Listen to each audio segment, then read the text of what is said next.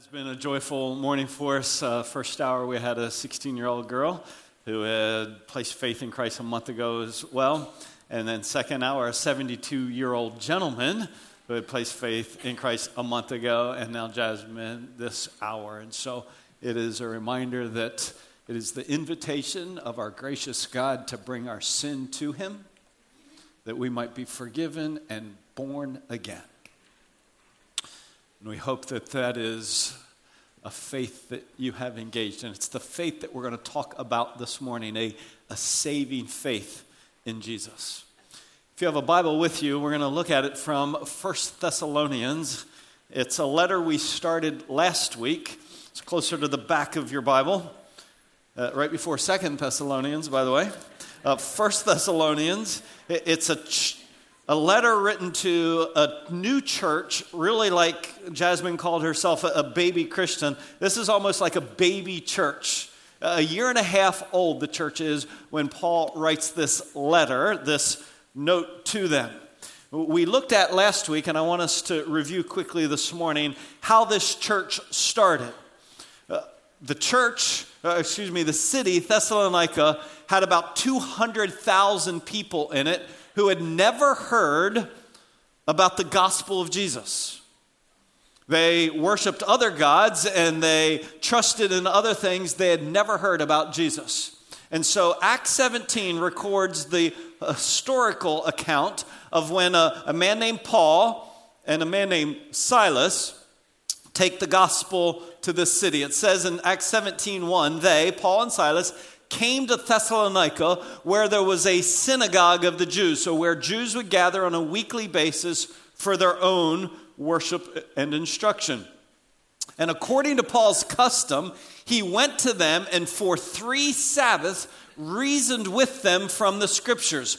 So as we would know, our Bible, the Old Testament, he took the Old Testament out and he was reasoning from them, teaching from the Old Testament this, explaining and giving evidence that the Christ, Jesus of Nazareth, had to suffer and rise again from the dead, and saying, this Jesus whom I'm proclaiming to you is the Christ. So he's making the case for them that Jesus of Nazareth is the Christ, the one sent by God to be their Savior.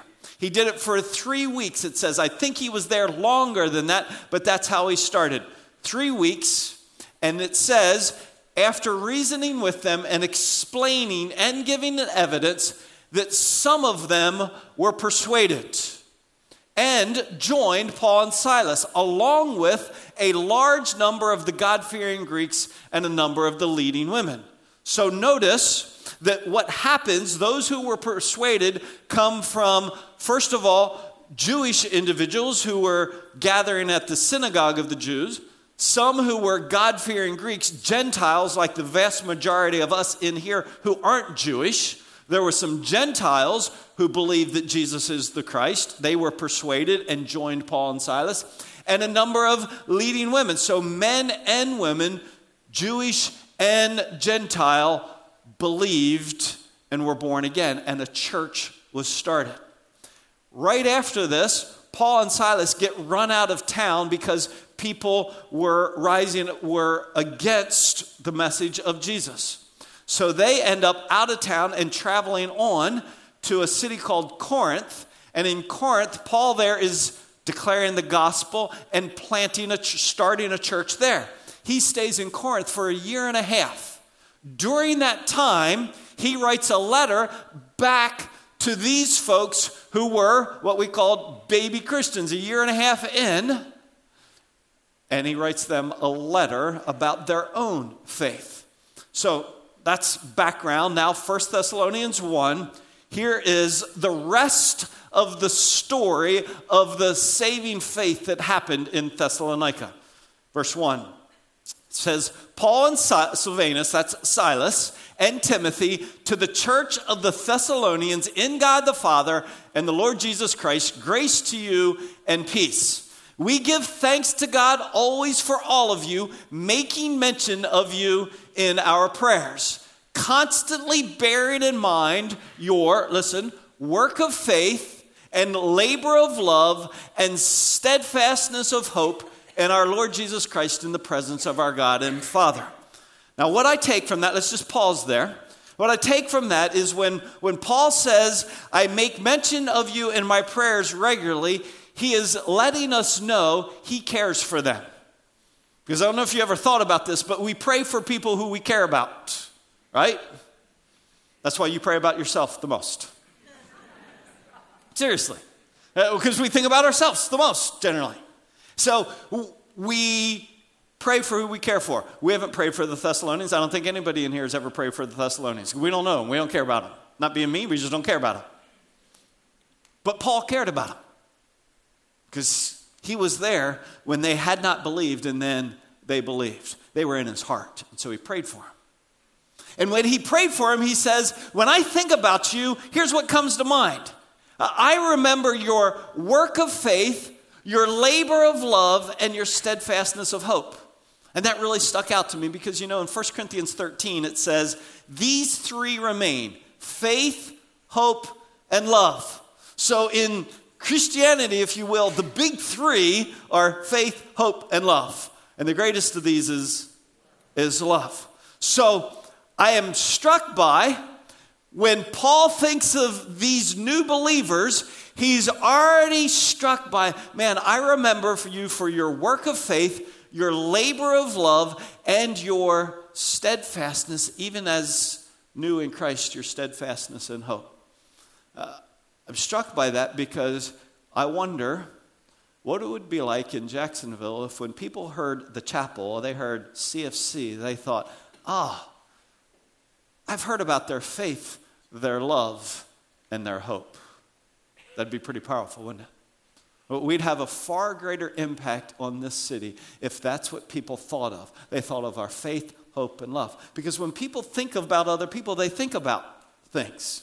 When I turned 40, Jackie decided to throw me a birthday party over in the Family Life Center, but it was a roast, which if you don't know what that means, a roast simply means that all your friends get together and laugh at you as they say mean stuff about you, but it's your birthday present. Nice, huh? Isn't that the sum up of roast? Let's get all together and laugh at you for your birthday. And I was trying to explain this to my kids driving there that night because I knew what was going to go down. And my 7-year-old Abby at the time, she was just beside it. That's so mean, Daddy. And it was like, yeah, we're trying to be nice. And now all my friends are going to be mean the whole night. And so I was letting her know they're not really be mean. They really love me. And by the way, I can tell you now what they're going to tell me. They're going to talk about two things. Everybody, for 2 hours, are going to be Doug's short and Doug's cheap. That's all it's going to be. For 2 hours, Doug's short and cheap. And I thought, oh, that's great. At 40, I'm known for short and cheap, and they're known for faith, hope, and love. I have got a long way to go. But we all are known by something. I want us to focus this morning. What was their work of faith that he remembered? And then next week, what was their labor of love that he would go, I'll never forget it? And what would that look like here? And in 2 weeks, when he thought about their hope and the steadfastness of it, what was he remembering? And how might we have that level of hope in our body as well? All right, so that's the next 3 weeks. This morning, when he thought of work of faith, what did he think about? Well, we don't have to guess. He says it in this first chapter.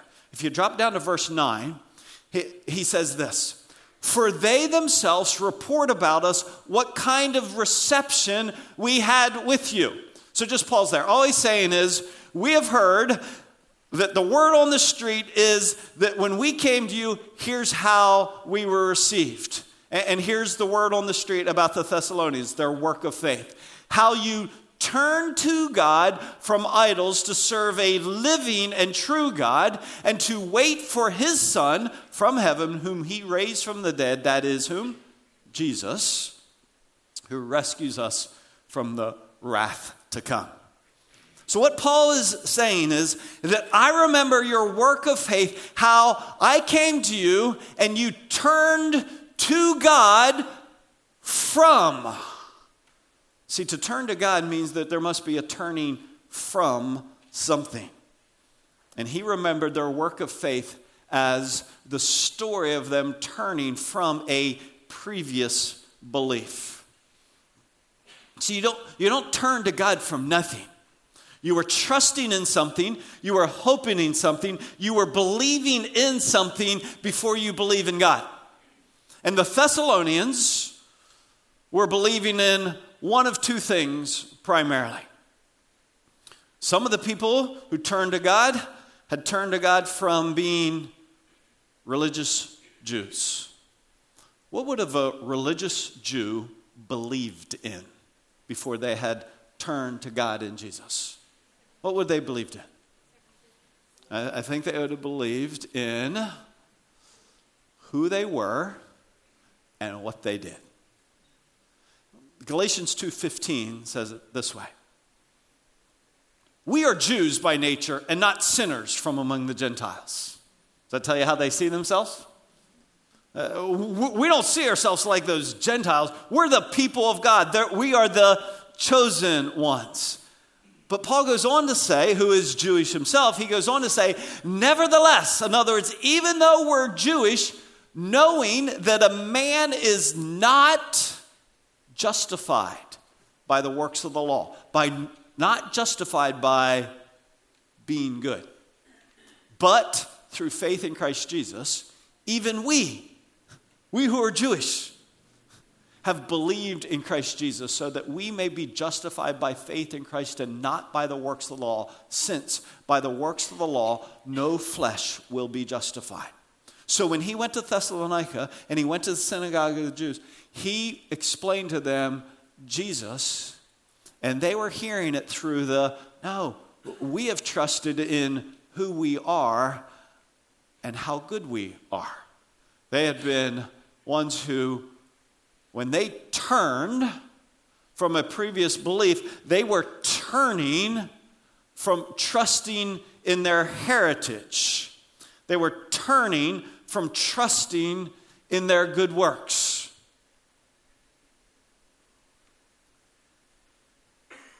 Now, I want to visualize this for us. When they were turning from their heritage, their family tree, and the weight. This is my wife's, not mine, by the way. The weights of their good works. So, understand what I'm saying. When Paul showed up in Thessalonica, he spoke about Jesus to Jewish followers who believed, no, we're God's chosen people, and we are saved by our obedience to the law. And they turned from believing that. That's what he remembered about their work of faith. But it wasn't just Jewish people who were persuaded. Who else was persuaded? Gentiles. What were they turning from? Were they turning from morality and good works? No. And they weren't Jewish, so they didn't trust in their heritage. He said in verse 9, how you turn to God from idols.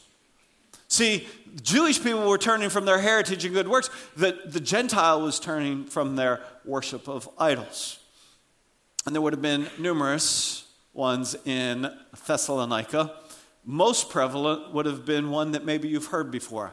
Dionysus. You ever heard the Greek god Dionysus? That would have been an idol worshipped in Thessalonica. Let me tell you about it. Dionysus, the 13th god of the Greeks, was often depicted as the inventor of wine, abandon, and revelry. Followers of Dionysus believed he was the presence otherwise defined as the craving within man that longs to let itself go and to give itself over to baser earthly desires. So, does anybody in Jacksonville probably worship Dionysus? Now, not by name, but by principle? Yeah. Living for themselves. So, to illustrate, if Dionysus was indeed the inventor of wine, what the Greeks were turning from, the Gentiles were turning from, was that life of living for themselves and for their own pleasure. See, as worshipers of Dionysus, they go on to say, what some might resist as the lustful wants of the carnal man, followers of Dionysus embraced. They didn't resist, they embraced as the incarnation of power that would in the next life liberate the souls of men from the constraints of the present world and from the customs which sought to define respectability. How? Through obedience to moral law. So they were putting that aside. Now, let me make sure you're following me. When he went to Thessalonica and he began to reason and explain from the scriptures, he was explaining to Jewish people, your obedience to the law can never justify you, because you'll never be good enough. You can be better, but you'll never be good enough. You'll never be perfect. No matter how much you're... And just because you're a child of Abraham does not make you automatically one of God's children. And he was saying to the Greeks, you're living for yourself and seeking to satisfy your pleasures, to let yourself go and do whatever feels good. But that will not satisfy, and that will not gain you right relationship with God. Only this Jesus, who is the Christ, who died and rose, can save you. And some, what does it say? They were persuaded, and they turned from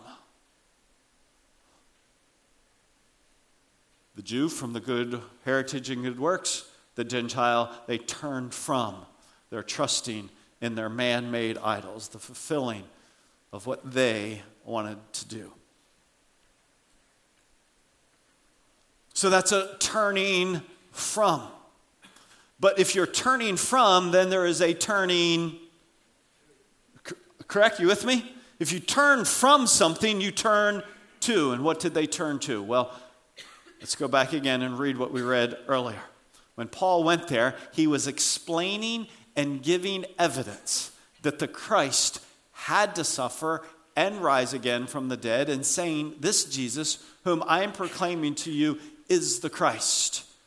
And they were persuaded, and they turned to God from idols to serve a living and true God, and to wait for his Son from heaven, whom he raised from the dead, that is Jesus, who rescues us from the wrath to come. See, what's happening is this. They heard something different than what they had believed in, and were, by the power of the Spirit that we'll talk about in a few weeks, they were persuaded, and therefore they turned from this, and they turned to what? They turn to believing in Jesus. You see what's happening? He's remembering their saving faith, how you used to believe in this, but then when you heard about Jesus, you turned from this and you turned to believing in Jesus. Turned from and you turned to.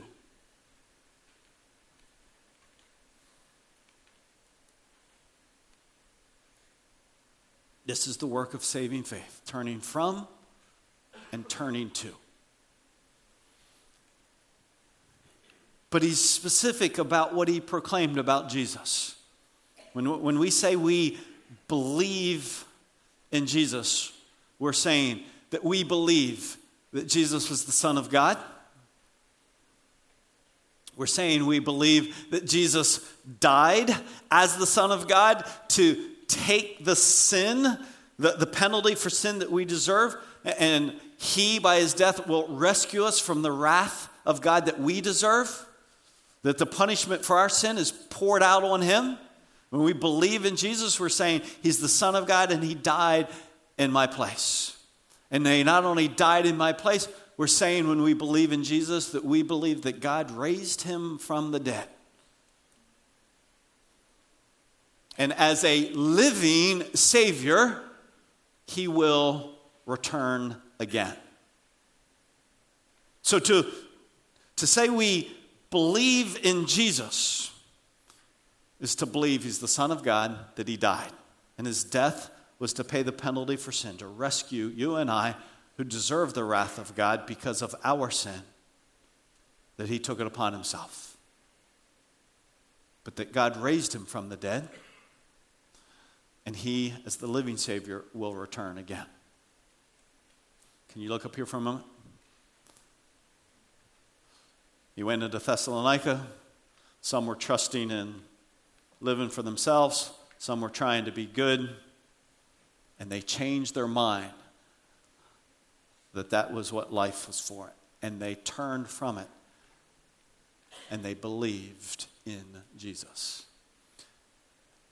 Now, I want you to really focus on that word "in" for this reason. It's one thing to believe something about Jesus. It's totally different to believe in Jesus. Let me illustrate the difference between believing something about him and believing in him. Friday morning, I got up and I was looking forward to a good big breakfast, and I like to make big breakfast actually, so I got out the eggs, and then I went to the bottom drawer of our fridge to look for our bacon, and we were out of bacon, which is like a fatal sin in our house. Not allowed to be out of bacon. So there's no bacon there, but there is, in an old Ziploc bag, a package of Italian sausages that was, there had been 4 of them at one point. My wife's now hanging her head. She can't believe I'm telling you this. But there's 3 of them been eaten, and there was 1 left. And I thought, I can't even remember when we ate those other ones. So they had some age to them, if you know what I mean. And they were in a Ziploc bag, and I pulled them out, and I opened up the Ziploc bag, and that's definitely got the smell of age to it. So I grabbed it, super slimy, turned on the hot water, and washed it off so it felt better. And I throw it in the... It's fine. It's my belief about everything. It's going to be fine. Jackie walks in and goes, "What is that smell?" And of course, I'm not going to tell her because then she's going to give me a speech about eating bad food and all that stuff. So I don't say anything. And she starts sniffing around. She starts picking stuff up. And then she goes, "It's the sausage. You can't eat that. That'll make you sick," and tells me all the things that's going to happen to my body. And it'll be fine. It'll be fine. My son, who's been sick all night, goes, "Dad, I can smell it over here. You're not going to eat that, are you?" And I'm thinking, dude, you're a man. You're on my side. We eat meat. We don't care. We just cook the junk out of it. So I just kept it on the frying pan, cooked it plenty good, and then it was done, and they were harassing me the whole time about that I was going to eat this. So I finished, made my eggs, had it there. Now, did they believe that was Italian sausage? Did you believe that was Italian sausage? Yes, she believed it was Italian sausage. Did she believe in the Italian sausage? Did she? Did my son believe in the Italian sausage? How do you know they didn't believe in it? Because they were like, "You're going to die and throw up and bad things are going to happen. And I'm not going to feel sorry for you." Because I'm telling you right now. But I believed in it. Because I ate it. Oh, come on. Are you serious? You were uncertain about the close of that story? Of course I ate it. At this point, I was committed. Even if I was going to do bad, I was committed. I was going to eat it. And no problem yesterday, and I'm doing good today so far. If you believe in the Italian sausage, you eat it. If you believe in Jesus, you turn from what you used to believe in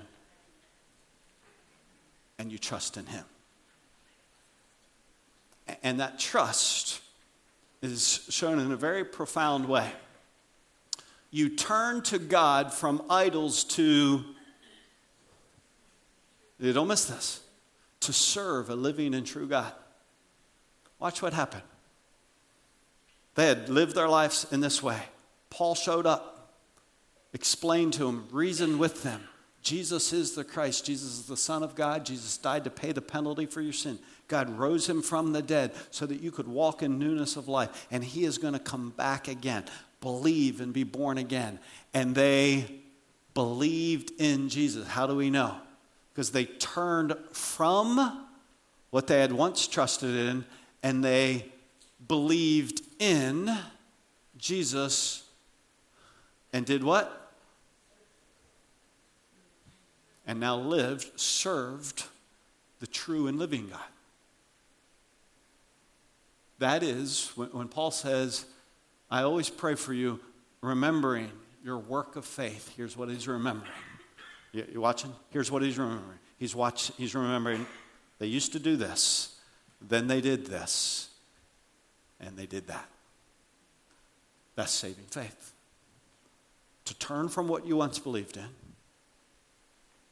to turn to believe in Jesus, resulting in He's my life, He's my Lord, He's the owner. Not that, this. So what's it mean to believe in Jesus in Jacksonville in 2019? Well, there are people in Jacksonville, Jewish and Gentile, who still believe in their heritage. People who say, well, I was born a Christian. What that means is I've always gone to church. But you need to know, no one's ever been born a Christian. What Ryan said as he explained baptism, we weren't born in relationship with God. We were born separated from God, guilty. So no one's been born a Christian. And no one becomes a Christian because your parents went to church or your parents served in the church, or your parents helped build the church. So heritage in 2019 won't save you.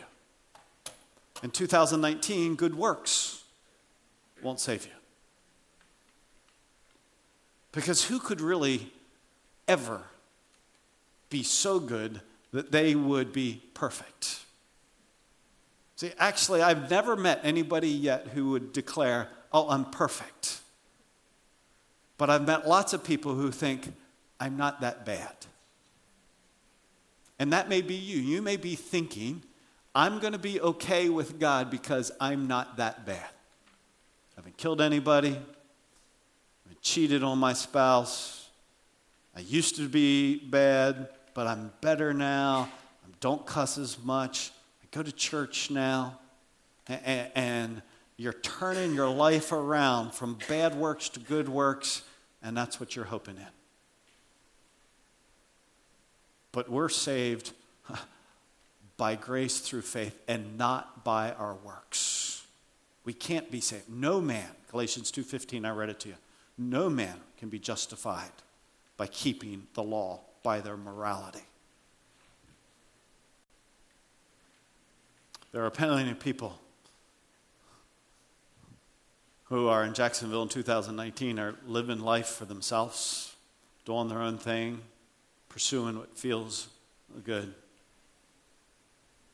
to which the scripture says our sins bring the wrath of God upon us. We deserve his wrath.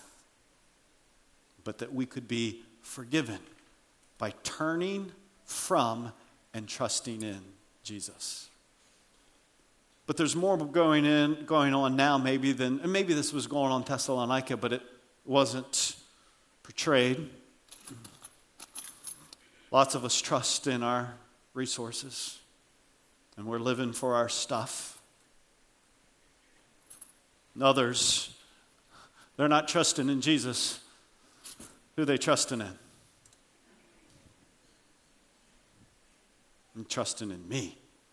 Trusting in self. See, how many people have been burned by their parents or burned by their spouse or burned by someone they cared for, and they went, all right, I'm done trusting other people. The only person I can really trust is me, because the only person who really cares about me is me. The only person who's going to look out for me is me, and so I live for me. That's who I'm trusting in. That may be what you're living for, yourself. Others are trusting in their intellect. They're trusting in their own thinking. They've taken a little bit they've heard here and a little bit that they've heard here and a little bit that they've heard here, and they've grouped it all together, and they've developed their own little man religion for themselves. This is how I believe a person gets right with God. We develop our own system of thinking. And especially in our culture of individualism, where we're like, well, this is the way I think. This is what works for me. And to all of this, saving faith is to say, watch, I was wrong. I was wrong in thinking that could save me. I was wrong in thinking that could satisfy. I was wrong in thinking this was what life was about. And I changed my mind. And I turned to Jesus. Because I believe He's the Son of God. I believe He's the truth. I believe He paid the penalty that I can't pay for myself. I believe that He raised from the dead. And I believe He's coming back. And I believe as my Savior, He is my Lord. That's saving faith in 2019. Have you trusted in Jesus?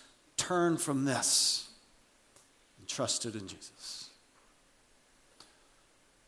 Instead, what seems to be more popular, the greater practice today, and this is why many folks are confused as to, am I a Christian or I'm not a Christian? I think I might be a Christian. I'm not sure if I'm a Christian.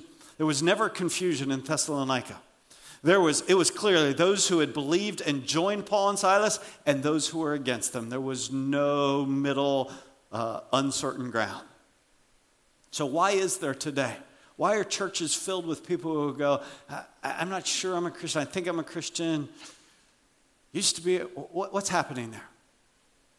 It's because we've gotten away from a saving faith that turns from and turns to believe in Jesus. And you know what we've done instead?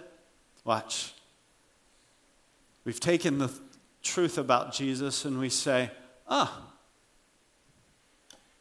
can add that to my life. I can add Jesus to my life. That's no problem. I mean, I'm not turning from my life. I'm not turning from that which I used to trust in. I'm just adding Jesus to it. And it's a thought that goes something like this. Hey, sure, you can never be too safe. And that's not a problem. Jesus has done some good things for lots of people I know. I can add Jesus to my life. And there is no repentance, there's no changing of mind, there's no turning from what I used to trust in, live for, and put my hope in. There's an adding to. And I hope you're hearing me clearly. The person who has added Jesus to their life is not a child of God. This is not saving faith. This is a self-serving, Jesus can do some good for me. This is not saving faith. What does saving faith do? Saving faith turns from and believes in Savior and Lord. That's saving faith. So let's be clear. The critical turn of the saving faith of the Thessalonians was they turned from a previous belief. They turned to believing in Jesus, and they began serving the true and living God. That was the fullness of the story of their saving faith.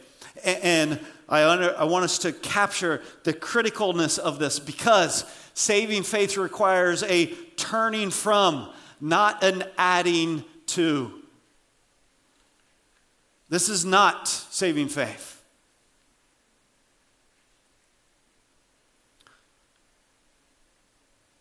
But this can be the popular Christianity of our day. I add this to my life.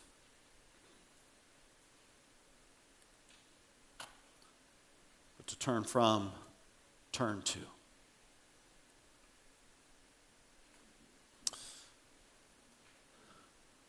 And saving faith results Not only a turning from, not an adding to, but a turning to a new life in a new Lord. Follow that? It's a turning to Jesus, who is my new life and my new Lord.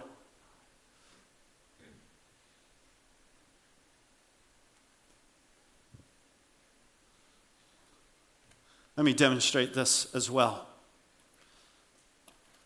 When a person, well, even in Thessalonica, we're going to see it. When they turned from that what they were trusting in, believing in, and believed in Jesus, did they still have stuff? Did they still have relationships? Did they still have knowledge? Yeah, so what happens to that stuff when you believe in Jesus? Well, there was some folks who would go, well, if you believe in Jesus, turning from that means you separate your entire life from that and you go climb a tree and you live in a tree by yourself, or you become literally a monk or a nun. You understand what I'm saying? That turning to Jesus means that's not part of my life anymore. But that's not what the Scripture says we do. It says when we turn from that which we trusted in and we believe in Jesus, our believing in Jesus results in this, that my resources and my stuff and my relationships and my thoughts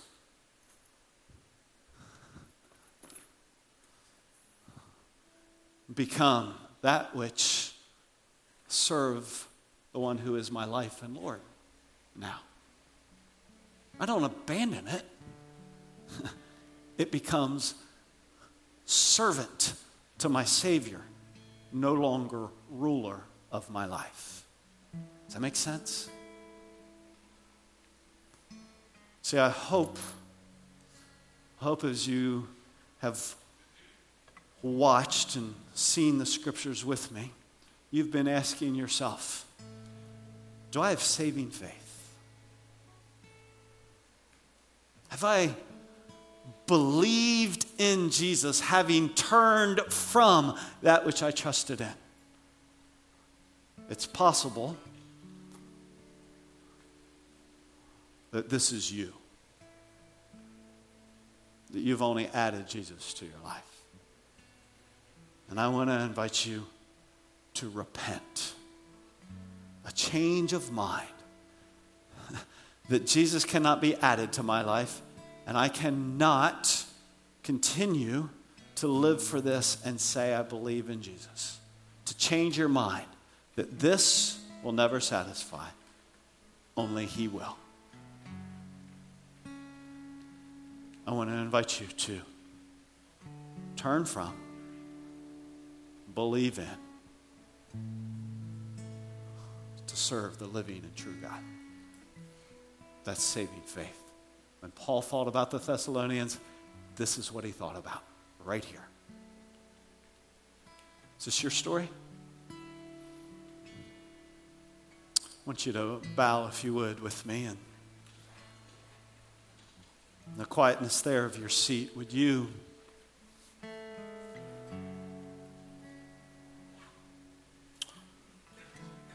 look within your own heart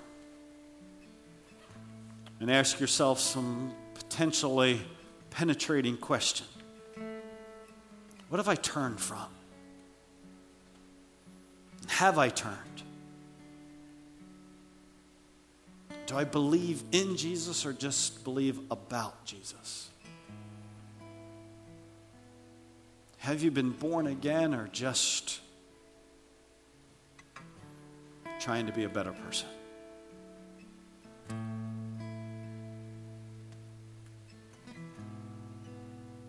As Matt declares in song, would you agree that nothing in this world could satisfy? But Jesus alone can be your sufficient Savior.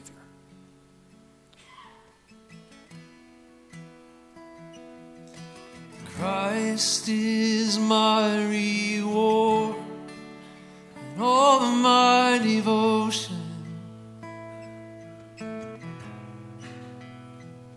Now Now there's nothing in this world that could ever satisfy.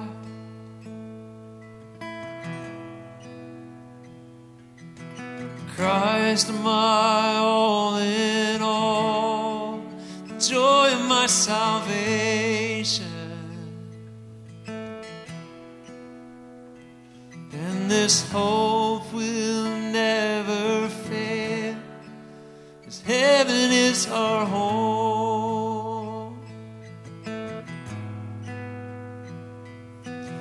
Christ is enough for me. Christ is enough for me. Everything I need is in you.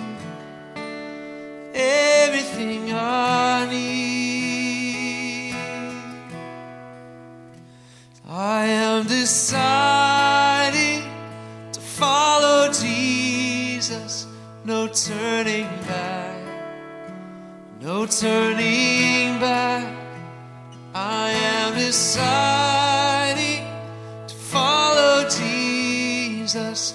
No turning back, no turning back.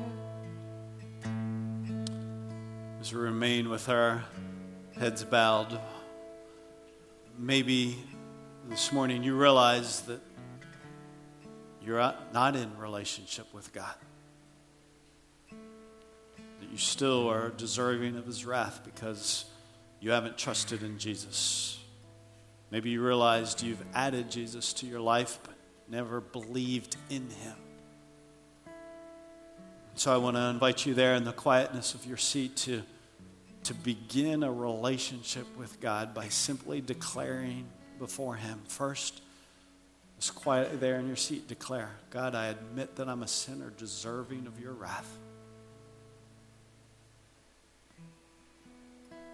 I admit I cannot save myself. And I turn from that which I have lived for, and I turn to Jesus, your Son. I believe in his death, in his resurrection, and his return. Would you be my forgiver and my leader of new life?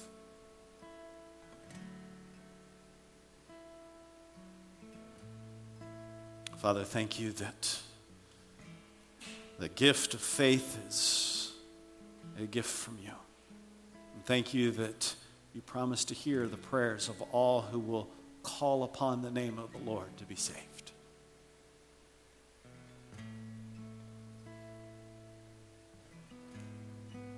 Now I want to ask you if you just placed faith in Jesus Christ this morning, right now, if you just placed faith in him, you've confessed your sin and believed in him.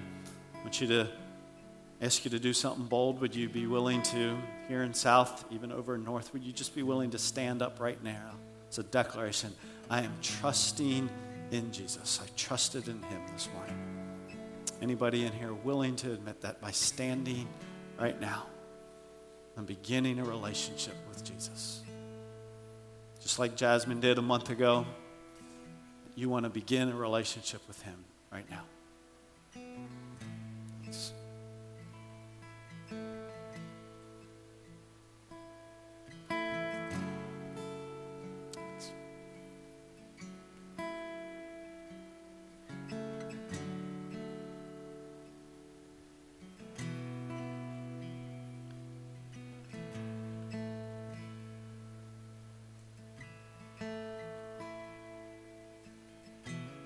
Lord Jesus loves you and has given his life that you might have forgiveness, newness of life. I wonder if the rest of us would stand with these folks together here in South, over in North. Let's declare together, would we, that we are deciding to follow Jesus. I am deciding to follow Jesus. No turning back, no turning back. I am deciding to follow Jesus.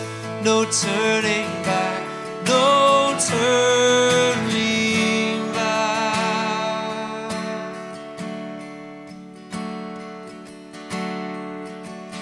Praise the Lord, His mercy is more, stronger than darkness, and new every morn. Our sins, they are many, His mercy is more. If you stood this morning in this hour, you're not alone. Folks stood with you in previous hours, and there are people rejoicing with you. You may be like Jasmine and gone, oh, I placed faith in Christ, but I was too chicken to stand. She emailed me the next day and just said, hey, I was too chicken, but I want you to know. And if that be your story, Doug R, last name, Doug R, cfcjacks.com. So Doug R at cfcjacks.com. Or maybe you're going, I didn't pray because I still have questions. I'm not persuaded like they were persuaded. But you have questions. It would be my privilege to just engage with you in any way that would help you know what it means to find life in Jesus. Because this will not satisfy, and this will never fail. Life abundant, life eternal in Jesus. Let me pray for you. Father, thank you for the gift of your saving grace to us. Thank you for the clear, simple truth of the gospel, that we would turn from that which we have trusted and believed in you. And thank you for those who have been born again this morning. I pray for them that they might have courage to walk in newness of life. Thank you that you have promised that you've put your Spirit in them so that they have all that they need for life, for godliness, in relationship with you. And pray this in Christ's name. Amen. If you stood and you'd be willing to come up and introduce yourself to me, that'd be awesome. If you're over in North, Ryan, the one who led the baptism, he'll be up there as well. We'd love to get a chance to meet you. God bless.